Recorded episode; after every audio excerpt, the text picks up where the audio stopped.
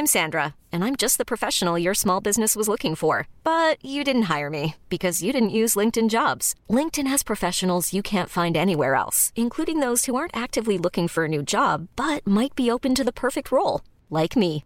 In a given month, over 70% of LinkedIn users don't visit other leading job sites. So if you're not looking on LinkedIn, you'll miss out on great candidates like Sandra. Start hiring professionals like a professional. Post your free job on linkedin.com/achieve today.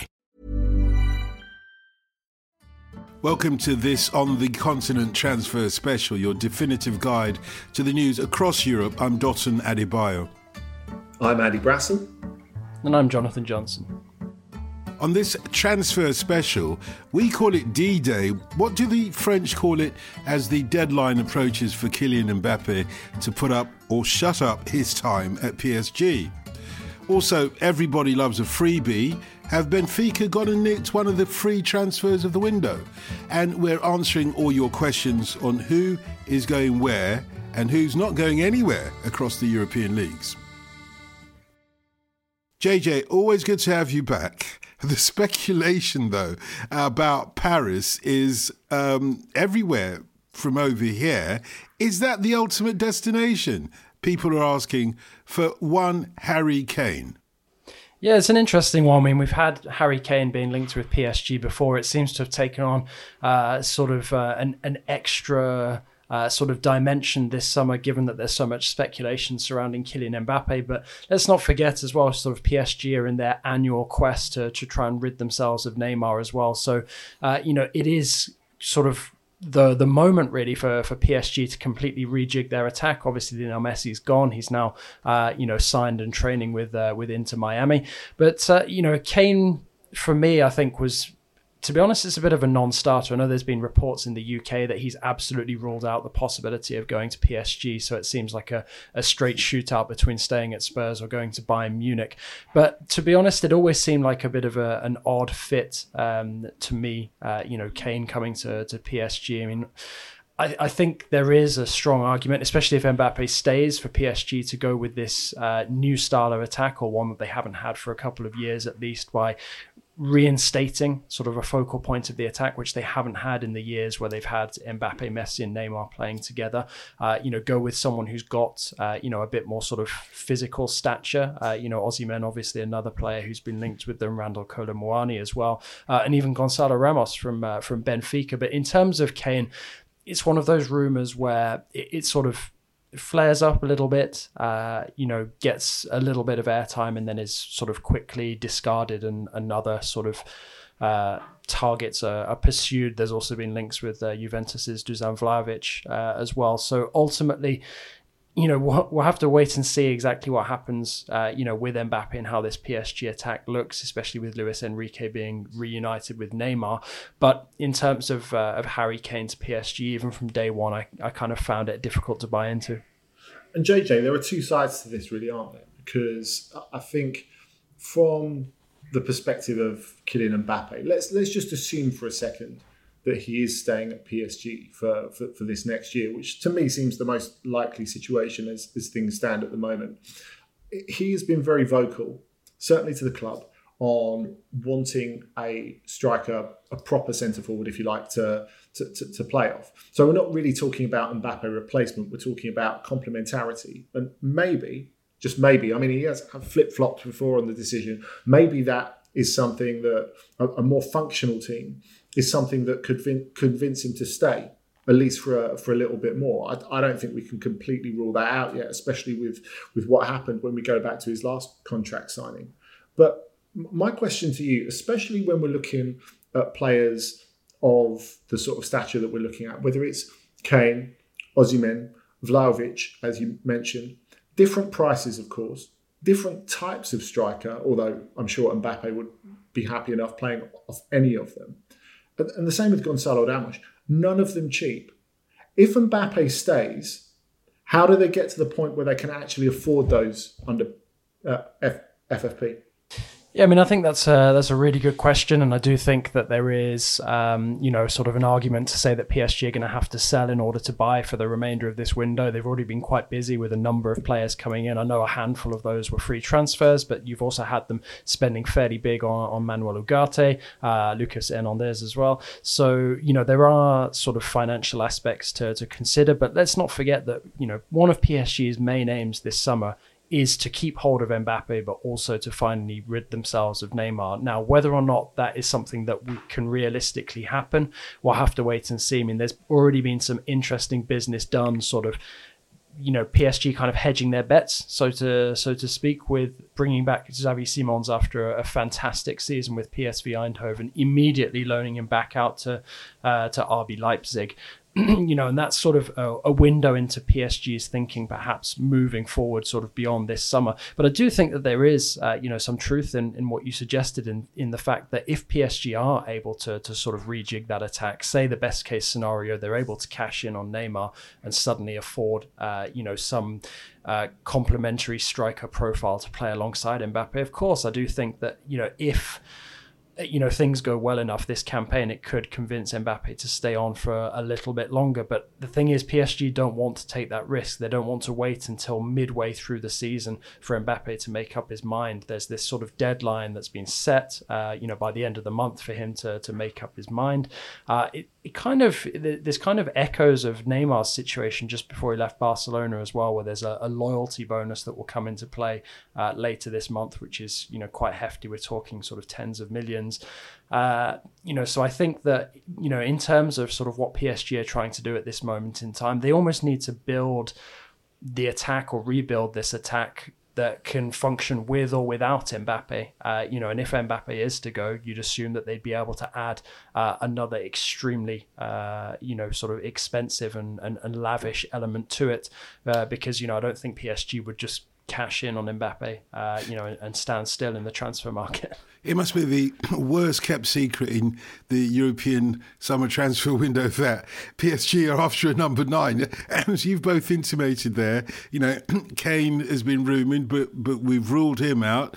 Um, it seems like the PSG ultras have ruled out Vlahovic. Why?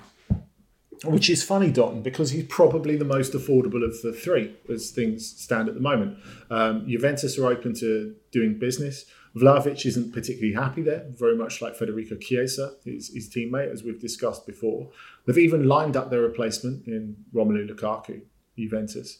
Um, but the problem is, you had some um, a collective of um, Paris ultras outside the stadium at the Parc des Princes the other day, JJ, because they were unhappy with him having worn a t-shirt while he was playing for Serbia with Kosovo in the borders of of Serbia. So they're really not pleased with him about that. And he was doing the, the three fingered Serbian salute, and they told him where he could stick those three fingers, basically. Um, it, it's, it's, difficult because I tend to think, um, I, I, mean, JJ can tell you better than me. I, I, the, the relationship between PSG and the Ultras is a strange one because they need those Ultras to stop the stadium turning into a shopping mall. You know, they needed to bring them back and needed to bring back some sort of spirit to the club. However, you've got to be realistic and say they're limited in numbers. I think, I don't know about you, JJ, but if they want to do business with Vlahovic and he turns out to be their best option, I think they'll just bring him anyway. Yeah, I mean, we've already seen an example of that happening. Uh, you know, already this summer, PSG's ultras weren't happy at Hernandez potentially arriving from Bayern Munich. Uh, you know, not necessarily, uh, you know, because they, they didn't feel he was up to task, but Hernandez uh, was born and raised in, uh, in in Marseille. Obviously, he came through the ranks in footballing terms uh, in Spain. Yet, uh, you know, he you know was born and raised in Marseille. Uh, so those links with PSG's bitter rivals, uh, you know, didn't please the the ultras at all. And I, I think Andy's right. You know, it has been a particularly tricky time in terms of PSG, the club's relations with the ultras. You just had to look at the scenes from a couple of months ago where they were camped outside of club HQ, chanting against Messi chanting against the club, the leadership. Uh, you know, they even paid a visit to, to Neymar outside his house in the suburbs of Paris as well to uh, tell him that they wanted to to see the back of him. So you know, they have been disgruntled now for quite some time. Uh, just before the end of the season, it seems like uh, an agreement was made uh, in terms of the direction that the club is going to go uh, moving forward, certainly in terms of its image, uh, notably uh, with the return of sort of the traditional kit design, which is something dear to their hearts as well. But it's, it, yeah, it's been trickier time for, for PSG, the club, to win over the, the Ultras. It's, well, Osimhen, there are no flies on him as far as I can tell. Um, you mentioned, Andy, that he would cost too much, though. I think that's the issue really for Osimhen in the in the market generally. I mean, you look at where Aurelio De Laurentiis is, is, is pitching the figure around 180 million, or possibly even more. I mean, that's not really doable for anyone in, in, in the current market. And Osimhen is in the situation where his agent has reiterated this week that he's, he's happy there. They are discussing a new contract. I think the most logical endpoint with Osimhen is an extended contract with a pay rise and probably some sort of buyout clause in it that is a bit lower than that. So Napoli feel they're getting fair value, and he feels he's he's getting fair value, and he gets to have another crack at the Champions League with them next year. Yeah, although the transfer window is crucial, nevertheless, it feels like we're dancing around the real issues of Ligue 1 JJ, that um, I, I, think this question by Max on socials does address the uh, existential question mark um, that the French football might be facing at the moment. It says, with stars like Messi and Mbappe leaving or wanting to leave Ligue 1, it's obviously a PR nightmare for French football. And which other European league has the financial muscle to perhaps usurp Ligue 1 into the top five leagues in France's place? I mean, I think it's a it's a really good question and, and particularly topical at this moment in time, uh, especially sort of given the the situation uh, for France at this moment in time with the UEFA coefficient, the fact that the the domestic and t- uh, and international TV rights will be up for grabs from September, uh, I believe. Uh, you know, with a view to to starting in the following season. Um, and it's uh, you know on the pitch uh, you know french football is not in a great place right now based on its performances the last couple of years in europe. Uh, you've got the netherlands knocking on the door belgium as well. Uh, you know sort of that traditional kind of rivalry between france and, and portugal has kind of fallen by the wayside a little bit because you've got the Netherlands just making this crazy run where you know they very well uh, may be able to to usurp Ligue 1, you know, without the need for for major financial muscle. I think it's sort of beyond the the, the question of finances at this moment in time. Specific to Ligue 1, they've sorted out this commercial subsidiary, uh, you know, which technically means in financial terms they should be okay to safeguard their place in the top five leagues, but it's not just about the you know the the sort of finances and sort of rebuilding post COVID uh, and that you know looking back on it now that disastrous decision to to curtail the season uh, prematurely it's genuinely about you know French football and whether it's strong enough to to remain one of the the top five leagues. Because based on recent performances in Europe some of the big clubs massively underperforming PSG uh, you know one of those uh, clubs it, it's uh, you know it, it's starting to be extremely worrying. Uh, you know, especially ahead of the the UEFA reforms because Ligue 1 is hanging on by the skin of its teeth. So I'd say that you know, sort of Messi leaving. Uh, you know, I, I, do think Mbappe is sort of a case apart because Ligue 1 models itself as being the league of talents, and, and Mbappe is, you know, the strongest example of that. But you know, Neymar and Messi, even having them in the league, hasn't necessarily brought the wave of interest that many people thought it would. So, sort of from a financial standpoint, I don't think those kind of departures actually will massively impact uh, in a detrimental sense Ligue 1. The thing that's really doing most of the damage is just the poor performances from French clubs in Europe season after season. Although Andy Ligue 1 could turn around and say, yeah, reports of our demise are somewhat premature, that although the there are stars who want to leave, there are stars coming back to Ligue 1. Uh, the one that's caught my eye, and perhaps has caught yours as well, is Pierre-Emerick Aubameyang. Once upon a time of Arsenal and uh, Barcelona and then Chelsea. And now he seems to be on his way to Marseille. Yeah, it does, Dotun. And honestly, I think this is actually, in terms of star power, yes, it's an addition to Liga.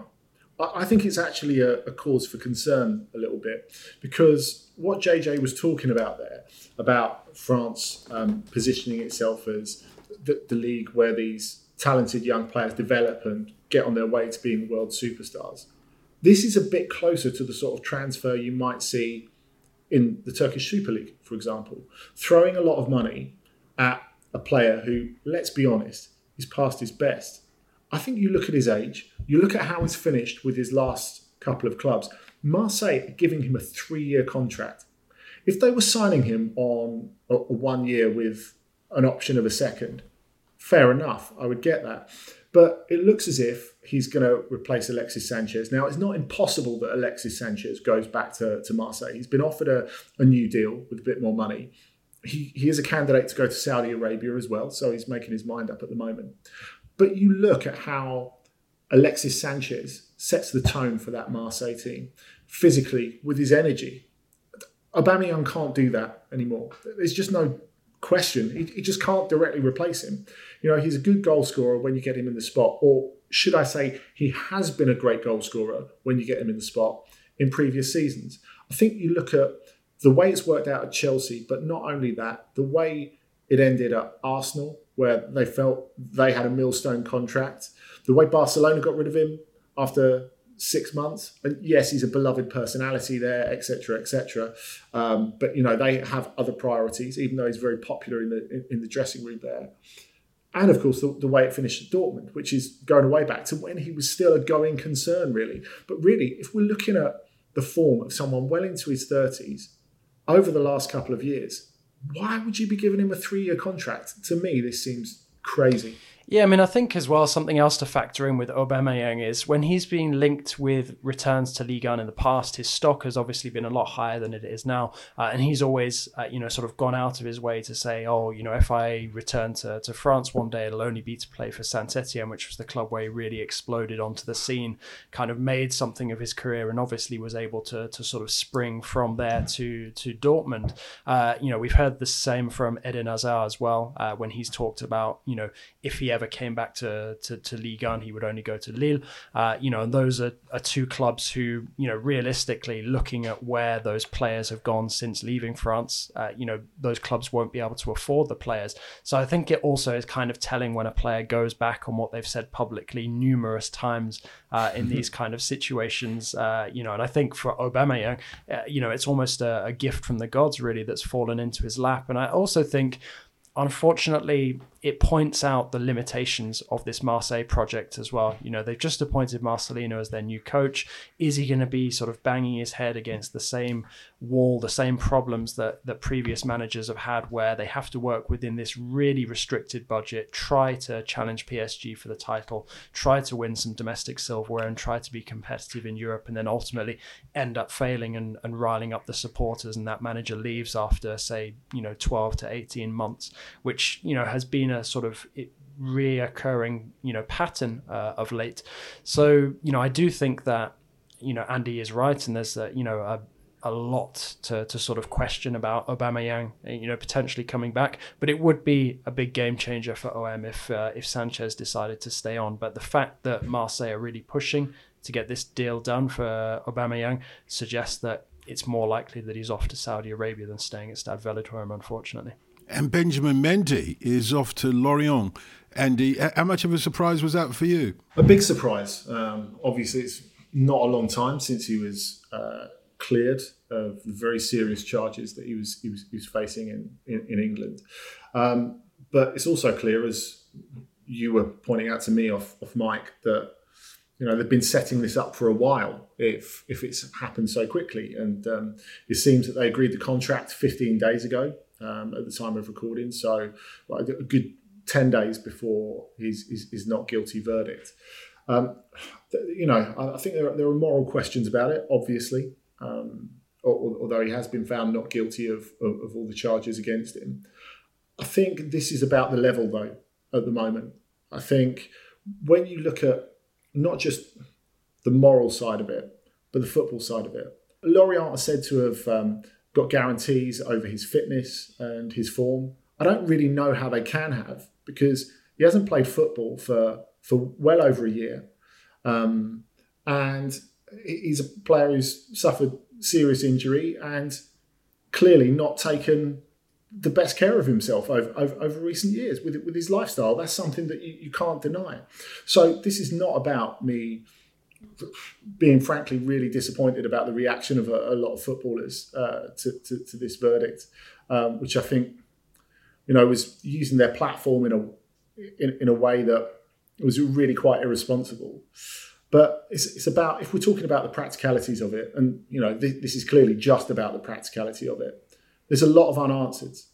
He was a brilliant player when uh, when Monaco won, won the league with Kylian Mbappe, Falcao, etc., etc., etc. in tow. That was a really long time ago now. You know, he was he was in his early twenties. Now he's 29. We have no barometer for his recent form at all. Uh, JJ, he is a World Cup winner for the French public. How surprised were they that he's ending up at Lorient? Oh, hugely surprised. Uh, you know, I think uh, and Andy speaks a, a, lot of sense. I mean, I think there's other specifics to sort of factor in as well. But uh, you know, sort of you know, taking it back to, to sort of what this is, there's just huge surprise um, across France.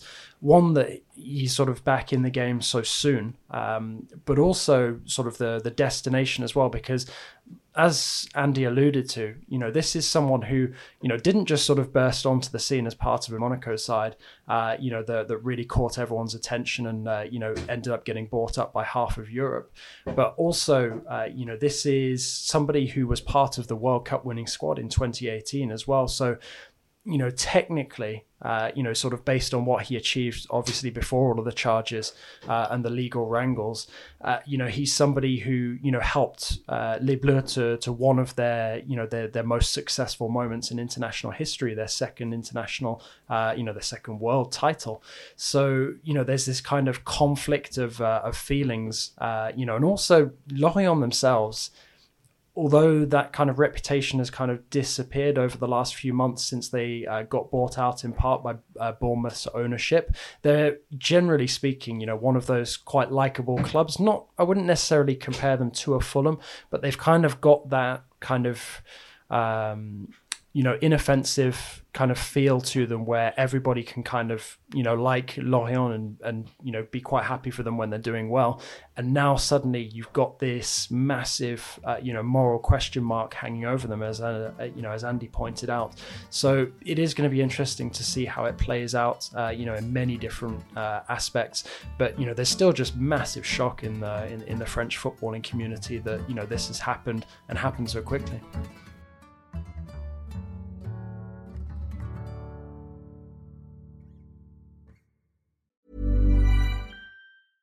Hiring for your small business? If you're not looking for professionals on LinkedIn, you're looking in the wrong place. That's like looking for your car keys in a fish tank. LinkedIn helps you hire professionals you can't find anywhere else, even those who aren't actively searching for a new job but might be open to the perfect role. In a given month, over 70% of LinkedIn users don't even visit other leading job sites. So start looking in the right place. With LinkedIn, you can hire professionals like a professional. Post your free job on linkedin.com slash achieve today. This episode of the Football Ramble is sponsored by BetterHelp. Life throws many different challenges at us, and as a result, we all have our own sources of stress. Whether big or small, those stresses can impact our lives in unpredictable ways, and if we don't address them, they can have an outsized and unwanted impact. Therapy is a safe place in which we can address these issues, learn to understand them, and find ways to work through them. Having therapy can be beneficial to anybody, not just people who've experienced major traumas, even if you may have not considered it before.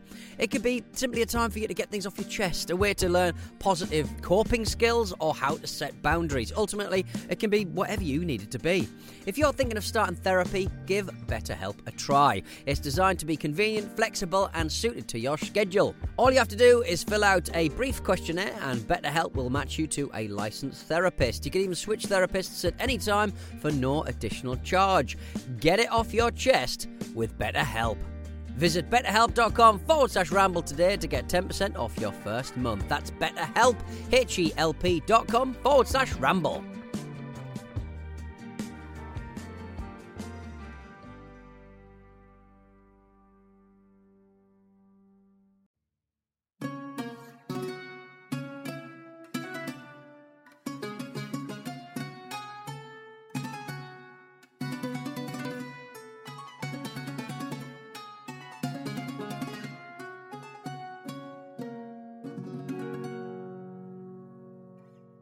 This is an OTC summer transfer special that you're listening to. OTC on the continent being part of the Football Ramble firmament. You can get hold of us at any time during the course of the week. And thank you for all the uh, notices that you've gotten in touch with on social media.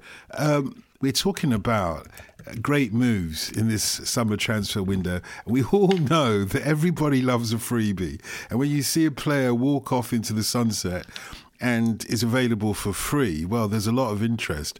Uh, uh, are you surprised, though, of the fact that Angel Di Maria, great player as he arguably still is, but certainly was, is returning to Benfica? And you do the Portuguese. I'm surprised that he uh, to voltar a Benfica because he is still at such a high level. Dotun. I mean, bear in mind, uh, he's 35 years old, 36 in February, but this is a guy who was arguably man of the match in the World Cup final. He, he's brilliant. Uh, he was brilliant for Juventus uh, at the moments where he, he was allowed to be. Of course, a few little injuries, which is maybe a concern. But this is immensely exciting for Benfica fans and for the Portuguese Liga. Now, when you talked about stars before grabbing the imagination and propelling a league forward. I don't know if it's because it's short term and because he's at a certain age, it's maybe a little bit too late and it's a little bit too short term to do that for the Portuguese Liga. But what is clear, he's going to be the best player in the league by some distance. He's also, you talked about free, he's going to be the best paid player in the history of the league. So they paid him some five, six million to sign on, and he's getting somewhere between five and six million a year net, which for Portuguese football is oh my god sort of money. It's it's incredible. But most people feel that he will be a game changer. Of course, there are some that feel it's a backward step. Benfica should be about producing players. And Benfica have been about producing players over the last 10 to 15 years. You look at the transfer profits they've made, um, they're incredible. But what was interesting to me is uh, Rafa Silva, their playmaker, who's been great over the last couple of years, um, was offered a king's ransom to go to, to Qatar and has decided that he's going to stay for the last year of his contract. Maybe he'll extend, maybe he won't. We'll, we'll wait and see. But you get the impression that at least part of that is because he wants to play with Di Maria because it's incredibly exciting for everyone involved. And he made his debut um, at the weekend in the away friendly at Basel. Now, of course, the atmosphere there was fire because so many Portuguese people in expats in Switzerland. So Benfica were treated like rock stars wherever they went. And in this game, Di Maria plays, having not played since the end of the season, scores a goal involved in the other two as they win handsomely. So a really, really great first impression.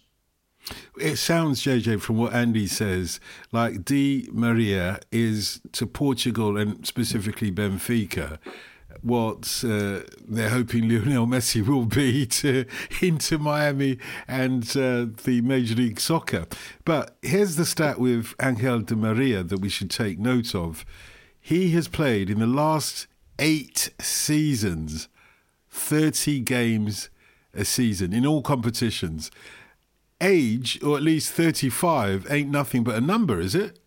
I mean, you've got uh, you know two sort of different schools of thought on this. I know a lot of people are starting to read into sort of how um, you know how often players play uh, you know at younger and younger ages now. So like whether they peak sort of before uh, you know their thirties and potentially burn out faster as well. But you know when you look at Di Maria, sort of everything that he's done, especially over his career since arriving in Europe, uh, you know he has been absolutely key. You know pretty much wherever he's gone. You know he was absolutely key for Real Madrid, uh, you know, in, in ending the wait for La Decima.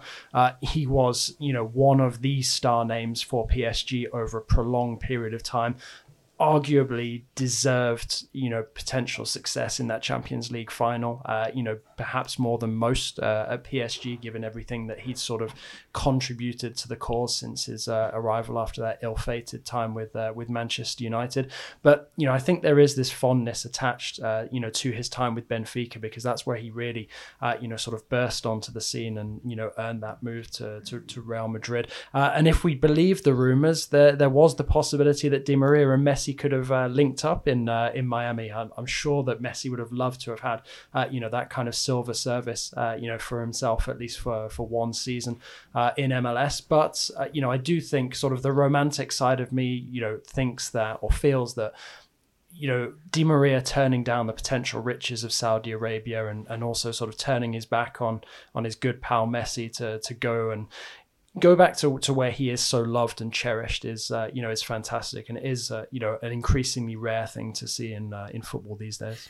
That's the funny thing, isn't it, fellas? If you imagine him going to into Miami to be with Messi, that would have been completely in character, Di Maria, because for someone who is and he's never really quoted as being, never really held up as being one of the best players in the world, which is what he absolutely is, by the way. It's, it's really interesting that he always is, is probably the most modest superstar you can think of. You know, there's nothing starry or showy about him at all, despite the fact that, you know, there's so much about him that's exciting. He's still got his pace, He's still obviously increasingly wise on the ball. He's always made things happen, as, as, as JJ said. But him going and being the supporting piece for Messi would have been very in character. Whereas going to Benfica, going back to Portugal to be the superstar, is actually a bit out of character for him, isn't it? And you saw him on the balcony outside the Estádio da Luz, um, greeting the fans, and he just had the feeling he was really enjoying it and I don't think you can deny him that. It was it was a really beautiful moment. I felt, you know, you had what four or five thousand Benfica fans who come to the stadium and were making a massive fuss of him, and maybe he's just thinking, maybe it's maybe it's my time to get my flowers, and if so, fair enough. I love the way you've both characterised him because, as a player, it reflects what you said. The silver surface that you talked about, uh, JJ. That's what he does on the field, isn't it? He says, "No, no, you take the limelight. Let me pass the ball to you. Let me be the provider to you." And he's happy, as you say, Andy, to uh, modestly carry on and do his business, his professionalism. Okay, so that's one of the transfers this summer that has certainly caught my eye as a freebie or otherwise. Are there any others, I wonder, or which other big moves have you both been uh, noting in, in this transfer window so far? There's more to come. Um, well, while we're on the subject of freebies, especially freebies that aren't really freebies, obviously, because they're heinously expensive once you arrive on a, a free transfer and you can tell the club, okay, what you didn't pay in transfer fee, you can pay me in signing on fee. Um, I think with the FFP concerns that they've got, Roma have had to be prudent. They're having to continue to be prudent. And I think they picked up two real good ones in Houssem Aouar and Evan Ndicka. And I think Aouar's someone who's really highly rated for a really long time. Uh, someone who's got incredible natural ability, who always showed up in the big games for, for Lyon. And then you go back a couple of years when a move to Juventus fell through on deadline day.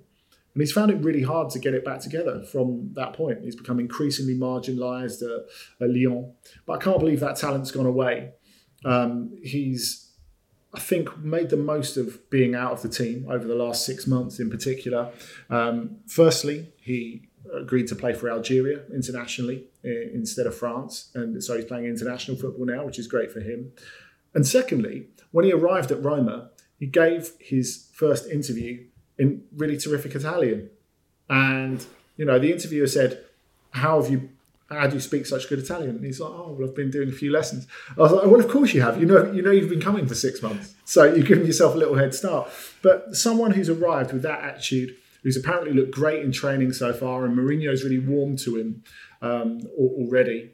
I, th- I, think is is great. And, and Evan Ndicka, who's been brilliant for Eintracht over the last couple of years, um, he had a couple of other options as, as, as well. Someone who can play centre back or left centre back in a, a three, a left sided defender, the sort of which are, are, worth a lot at the moment. Um, he's physical, he's quick. He played a, a, massive role when Eintracht Frankfurt won the Europa League. I think those are two really smart signings. And you know, sometimes necessity is the mother of invention, isn't it? So I'm interested to see how they and possibly the next couple improve Roma. Any necessity or inventions that you've managed to notice in this transfer window yourself, JJ? Uh, I'm going more for intrigue actually, and the the club that's Ooh. caught my eye so far is actually RB Leipzig. Looking at some of the deals they've done recently, they they've picked up a, an absolute gem as far as I'm concerned in uh, El Chadaille uh, Bitshiabu uh, from uh, PSG's youth academy. We normally know that uh, you know in a couple of years' time, having s- spent uh, you know a couple of seasons in the the German school of excellence, he'll be sort of high on the list of priorities for a number of European giants. But I'm looking at some of their other deals, and it's actually a really curious transfer window from them so far uh, because it connects with a number of different clubs as well. You've they've gone massive uh, on Loïs Openda from Lens, which was really curious to me because although he had uh, an absolute insane burst of form towards the end of last season, I didn't picture any club in Europe stumping up nearly 50 million euros for his signature, but that's what they've done.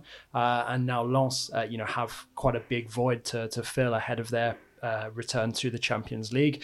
Uh, you've got the you know the the sort of traditional uh, you know cherry picking from uh, from Salzburg, where you've got Benjamin Šeško and also Nicolas uh, who added to the midfield along with Baumgartner, who's who's come in from Hoffenheim. So to me, I I, I don't know really what to expect from Leipzig because they they piqued my curiosity again by picking up Xavi Simons, but with no option to buy whatsoever. It's just a straight loan for one season. So obviously there's something in the making there uh, under Marco Rose, and uh, you know it feels like I'm I'm really intrigued to see how they look. Uh, you know, once they've got a couple of games under their belt this season, both in the Bundesliga uh, but also in Europe as well. Yeah, I'm, I'm with you there, JJ. I mean, I, I've no idea whether they're going to be any good or not. To be honest, there's a lot of talent on the books, but then you think of the loss of Nkunku, their most important player, Szoboszlai, and, and, probably Gvardiol by the end of this transfer window as well. We expect him to go to, to Manchester City at some point. And that is the guts to be ripped out of your team. And I think when Szoboszlai went, they thought, okay, we've got to make some moves here. And some of those moves are quite non RB Leipzig moves. You know, really, if they were going to pick up an Openda before, they wouldn't be paying 50, well, nearly 50 million for him, like 46 million or whatever. They would be picking him up from the Belgian league in the, in the first place and then and then taking it from there. So you, you add that to last summer when they brought back Timo Werner for quite a lot of money and, and big wages as well. S- something's moving on there, and there's a lot of pressure on Max Eberl, the sporting director. Yeah. Do remember you can get in touch with us anytime during the course of the week at Football Ramble, at Dotun Adebayo, at Andy Brassell, and at John underscore Le Gossip um, we, a lot of people have gotten in touch with us this time around. You you understand why? Not least because Sabers lie, Sabers lie, Sabers lie, lie, lie, lie, lie, lie, lie, lie, lie. Not least because no, well, it's an important point because I probably am the one that should tell everybody how to pronounce uh, Rasmus Højlund. Rasmus Højlund. David on Insta asks, is Rasmus Højlund the real deal? And will he succeed in the Premier League? Manchester United are at least very interested in bringing him to Manchester. Being Scandinavian, there will be the comparison. Is he Erling Haaland Mark II? I'll tell you what he is. If he's a listener to OTC, he's probably sitting there thinking, these bloody Swedes thinking they can pronounce my name. Get off! I'm Danish, pal.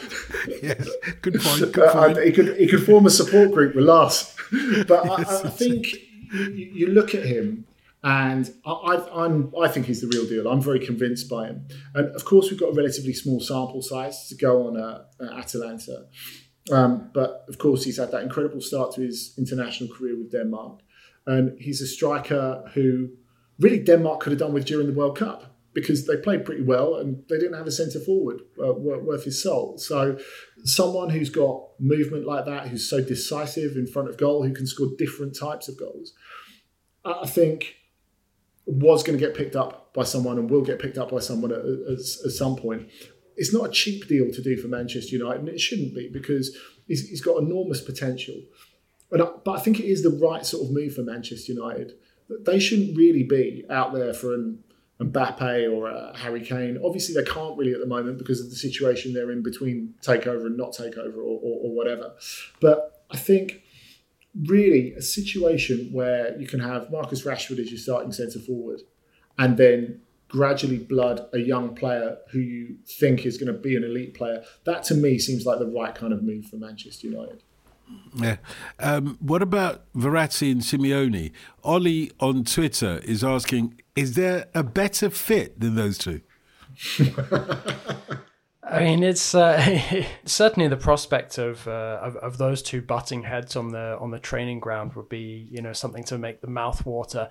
I mean, when you think about Marco Verratti, it's a real strange one because by the end of last season, the PSG Ultras, uh, I mentioned it earlier in the show when they were really irate against the club and, and certain players. Verratti, who's been sort of the darling, the sweetheart of PSG fans for the best part of the last 10 years, they'd suddenly turned on him, uh, you know, during this, uh, this outburst. Uh, and it seems that, you know, sort of his, his kind of lovable traits, uh, you know, of being this kind of chain smoking, uh, you know, sort of rascal on the pitch with uh, you know, absolute, absolutely Velcro ball control. Um, you know, is no longer, um, you know, sort of the the starter turn that that he once was. There's a feeling that he's kind of become a bit more of a liability, similar to sort of Marquinhos' demise over the last sort of 12 to 18 months as well, where you know major mistakes are now being uh, amplified massively. And uh, you know, I think there is an argument that you know Verratti, sort of entering into his thirties, uh, you know, is one is far too comfortable uh, at PSG, and two could actually benefit from somebody who's a very old school, uh, you know, manager like Simeone to potentially get the best out of him in his final few years. Because if if Verratti continues to sort of uh, you know, sort of not treat himself that well uh, away from the pitch. You know, cast our minds back a couple of months when Mbappe famously, after losing that first leg in the Champions League to Bayern 1 0, said, Well, we're all going to have to sleep better and eat better, you know, ahead of preparing for the second leg. Most people assumed it was aimed towards Neymar, but actually, the sleeping well was aimed towards Verratti and his, uh, you know, his his sort of night star nightlife habits, uh, you know, which obviously inherited from uh, Ezequiel Lavezzi back in the day. So I I actually think that you know, should Atleti be able to make it work financially, which I think there's major question marks about, Simeone and Verratti could actually be sort of you know quite an unlikely couple. Yeah, they could change each other, really, couldn't they? Because the first thing I think about with this is why would Verratti, who is so tidy on the ball, why would he go to a club where passing the ball is and keeping the ball is not valued at all? But then again, maybe he needs to change and maybe they need to change. I mean, I can't explain what a difference a good Verratti would make to Atletico because they're so bad at keeping possession, really. You know, it's all built around the percussion of Antoine Griezmann, but they can't just rely on him. They have to develop, they have to evolve that style. That they always talk about evolving this style, and they never do, really. You know, there are incremental little changes. And Atletico are different to, to, to what they've been, what they were, say, five, six years ago.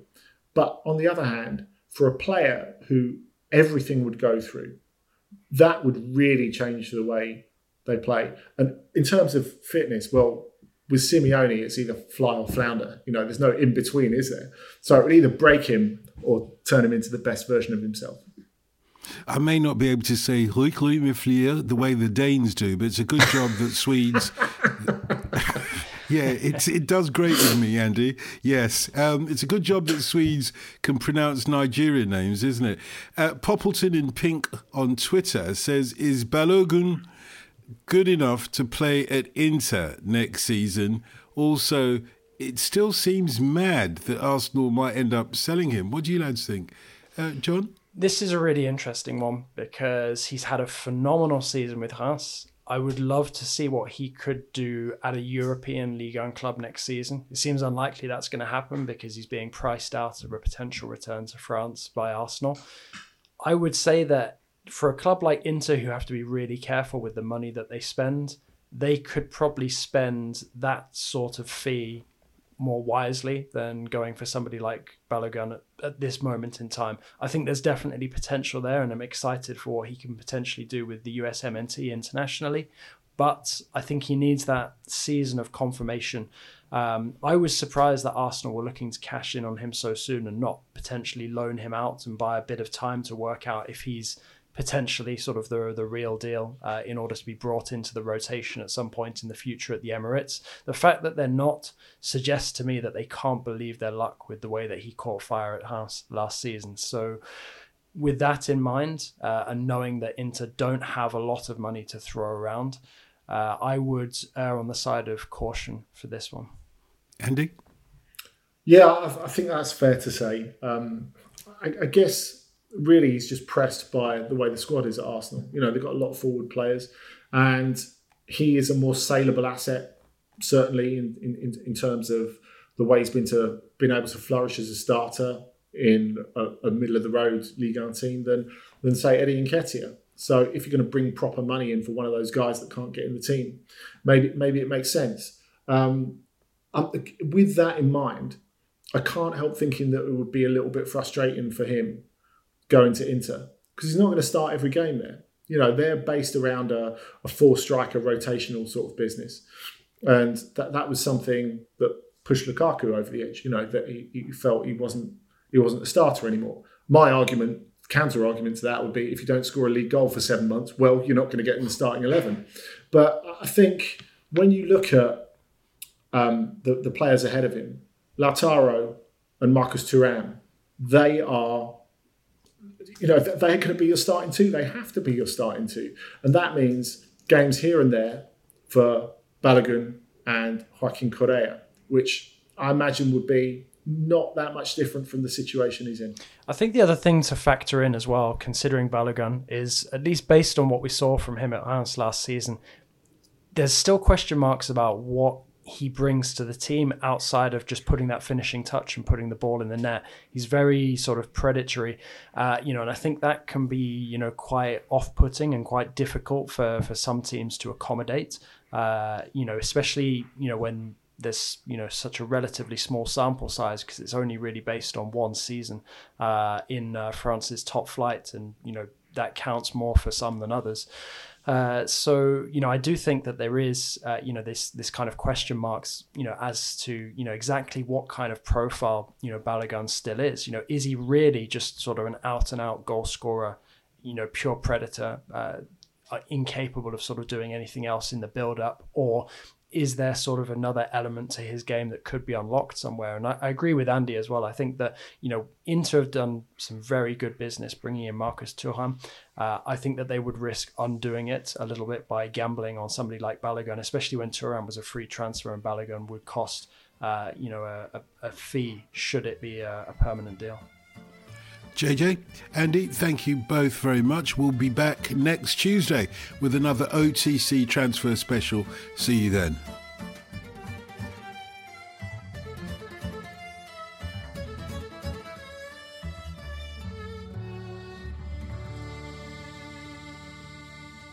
The Football Ramble is Acast production and part of the ACAST Creator Network.